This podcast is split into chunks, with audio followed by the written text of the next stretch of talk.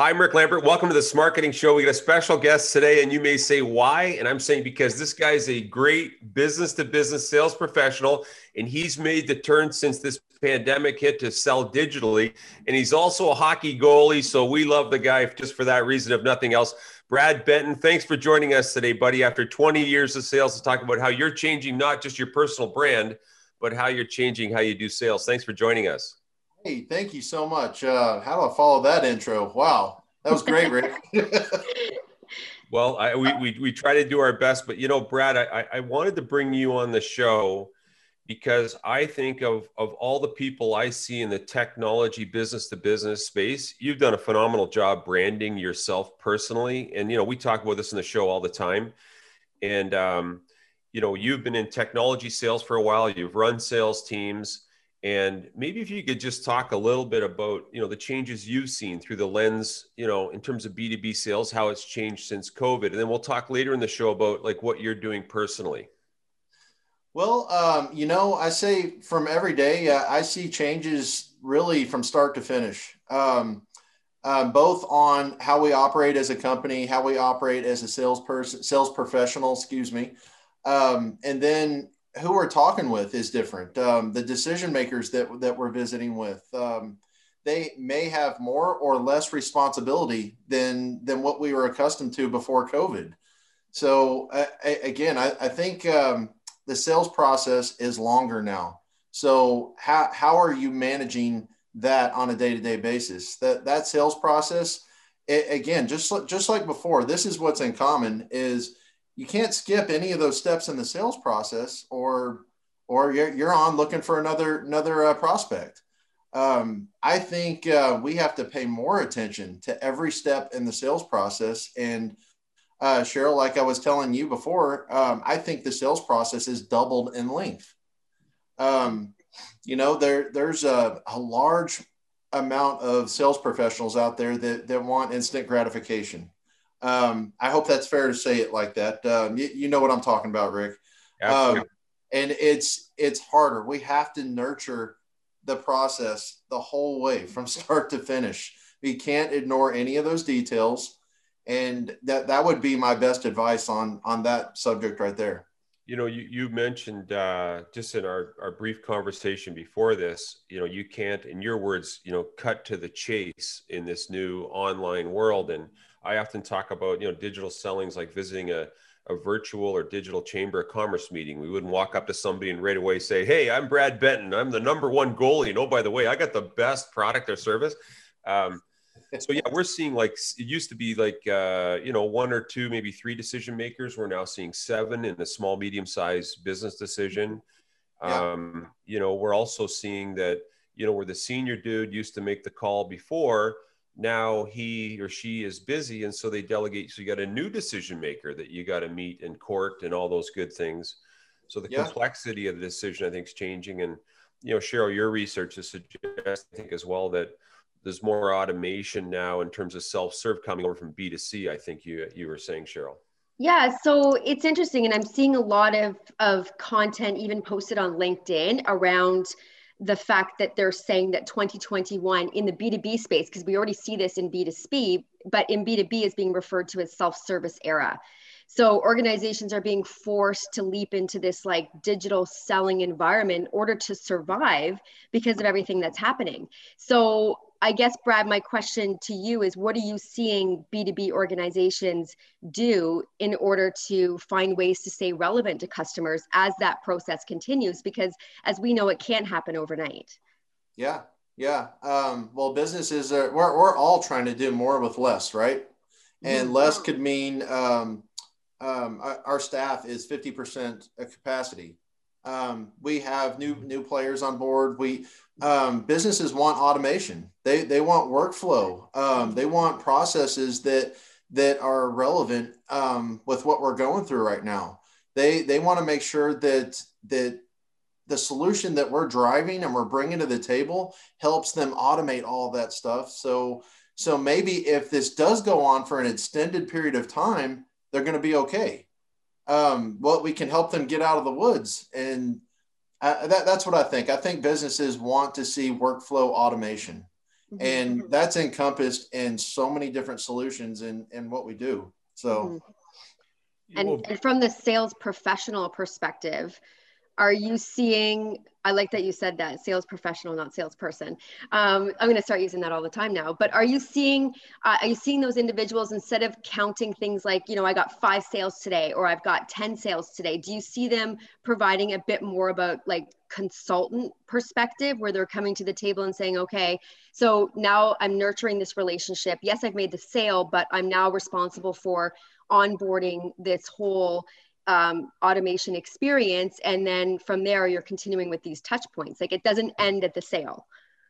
No no no it does not. Um, i so what rick you know this very well. Uh, cheryl you probably do too. But um, I, I think people want to know that you're there the whole step of the way. Um, that's from when you first introduce your company your products your services your unique solution. Um, they want to see that um, you're going to see it through implementation, training, and it doesn't stop there um, because maybe maybe that is um, maybe that is a little bit of fear. Um, it could be a little bit of fear there that that again this is going to go on for an extended period of time. So they want to be comfortable who they're with who they're working with, right? Um, they want to know that that solution is not something that you did before COVID. I think it just has to be relevant with what we're dealing with right now because everyone's feeling it. You know, Brad, uh, you make a great point. And a lot of times in our sales training programs, I'll ask clients in the B2B sector, show me your proposals. And I can tell you that, you know, 70% of them have no implementation plan or post sale kind of documentation or at least a picture for the client. And especially in today's environment, they need to think about employee safety, all that kind of stuff. Yeah. You know we're talking about today like the digitization of let's say what we you and i brad grew up doing in b2b sales. And you know again I'll, I'll, say again i think you've done a great job of building your personal brand. You're like early in the curve your videos you know you're a family guy so you got the same pressures as most people. You got a sales role leadership role. You got a great big truck i've seen on your videos. Um, but what do you what have you done you think that's worked for you in transitioning from that physical setting to a digital place? Like what what do you think you've done that's moved the needle for you? You know um, i i wasn't sure where to dive in on the deep end when i first started doing the videos because i've been on linkedin since day one but i used it just like everyone else did um, you know we're we're um, we're hitting like on uh, posts that that people are sharing it's not organic content that people are putting together. So so how do you get that organic content? Where where do you start? And that that is a, a real uh, change for some people out there. You know, is where, where do I start? So you know, it can be uh, bragging about a new client that you got, doing a, a full testimonial on uh, this client. And you know what are you doing there? You're further nurturing that that relationship that you have with that client. You're also plugging their business. Um, whoever said no to that? So um, I, I, think um, I, I think um, as far as branding and content it can be you can dissect what you do as far as when you're building a solution um, all the components that go into that that solution. You can put that out there. So um, if it's technology, you you can talk about um, uh, workflow. You can talk about cloud solutions and and you know connecting those those pain points there. What because everyone's got the pain points right now. So as far as what you're putting out there, it doesn't have to be professional either. Um, I would say if I got to put a number on it, 80% of it probably should be professional posts and content that you're putting out there, but people want to know who you are. So if um, maybe I'm going to talk about, I, I, did a post. Um, I was with my kids at Dave and Buster's, and um, I uh, I had actually met one of the C level people from that post that worked at Dave and Buster's. So she was a chief uh, marketing officer for the company, and I met her a while back, and that was from doing a personal post on LinkedIn. So again, just put yourself out there.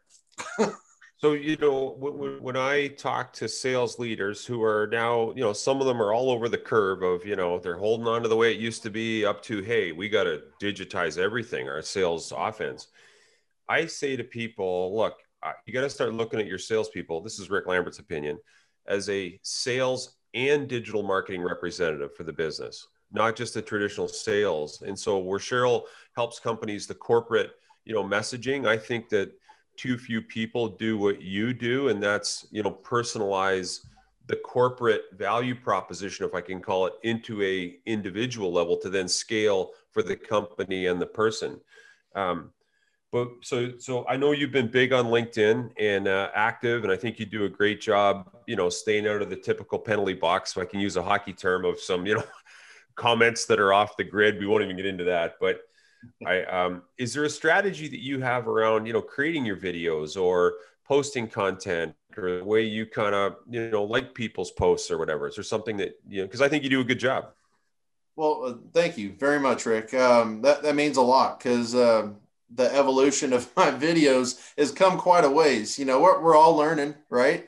Um, I don't think anyone's got it figured out 100% right now.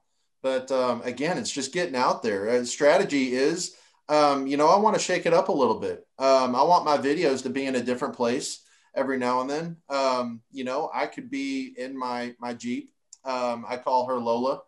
I could be in my Jeep. I could be in front of uh, the scenery it needs to be right for me. It, doesn't have to be for everyone, but I, I, try to shake it up. Different place, different time, time of the day. I've learned uh, the, the highest traffic days on LinkedIn. So, you know, Tuesdays and Thursdays are always a good day to post. Um, I, I, think that's worked for me because um, I've seen a difference in a, a video that I've did um, getting 200 views. And on a Monday, and then a video getting 5,000 views on a Tuesday. Um, again, those those stats kind of um, surprised me a little bit at first, but that I, I, guess people are busy working on Mondays. Who would have thought? well, you know, uh, I'm going to get our video guy here, Vinny. If you can just show right now uh, our viewers the activity peaks on LinkedIn, you can see Brad's right on here from what we see as well. Tuesday, Wednesday, Thursday uh, tremendous activity. Um, you know, Brad, do you have advice for, let's say I'm a 25 year old male, female sales professional. I'm trying to navigate through this digital world. Like if there were two or three things you think they need to do, given, you know, how things have changed, what would they be through your eyes? Um, first off, um, for what works for me is finding what motivates you. Um, if it's something personally that motivates you in into the per- professional space, uh, again, that works for me. Um, I take my my my being an athlete from 10 years old. Um, you know, it goes back further than that, but um, I take all of that into the workplace with me. Um, I try to stay fired up. I try to stay upbeat, um, keep my energy level high, passionate about what I do. Uh, that's super, super important to me. And if you have all those things, I think everything else falls in line. Um, you know, uh, what, where, where's your heart at during all this? Because your prospects and clients are going to see that.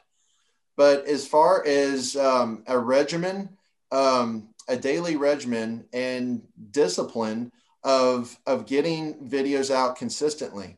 And when I say consistently, you don't have to do it every day. Um, you know, I, I think you all can correct me if I'm wrong. You all do you all do this all day and night, but I believe three videos a week is is what is needed for for any given person. Um, and you can dissect that down to, to one of those is a more personal type of branded video, and then the other two are more professional. It could be on your products, it could be trends in the industry, or it could be um, again thanking a client that you just won or, or mm. plugging that client. So mm.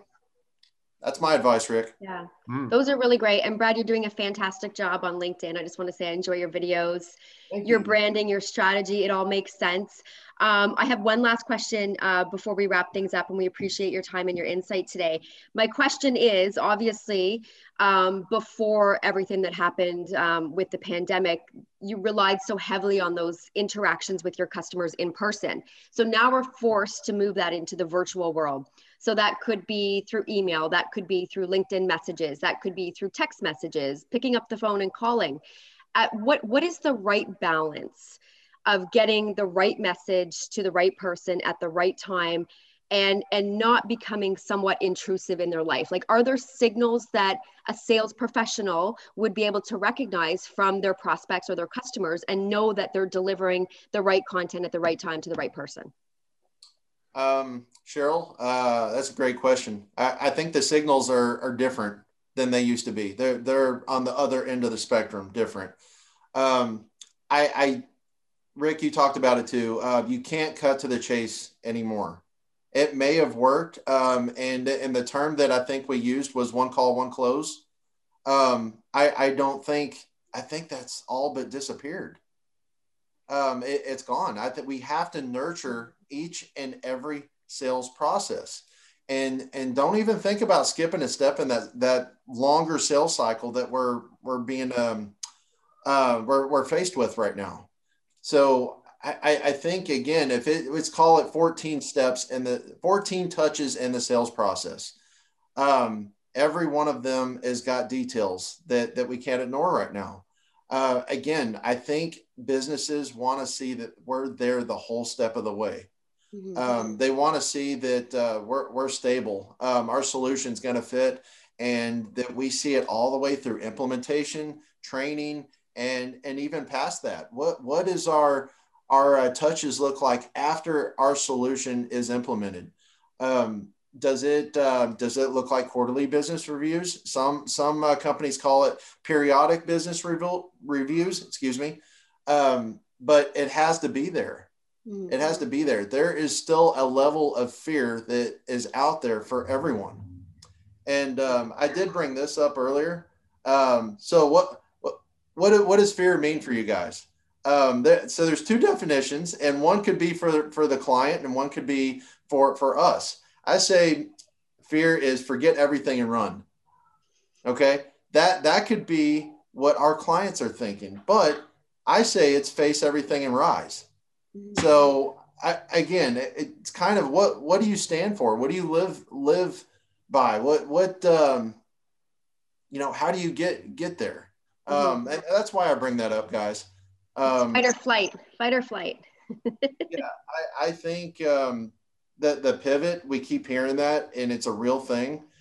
You, you have to. There, mm-hmm. there's changes that have to be made, and you know. But at the end of the day, people buy from people, and um, I think the solution is really secondary. People buy from people. Yeah. Remember that the whole step of the way. Well, I, I couldn't agree more. And you know, as we wrap up, you know, there's a few things I'm taking away from our conversation. Brad talked about, you know, desire. Uh, often, you know, when you look at the qualities you want in a business, the business person, digital, or whatever you want to call it, I would say I would put desire over anything else because that's what drives you as a goalie, you as a sales professional, right?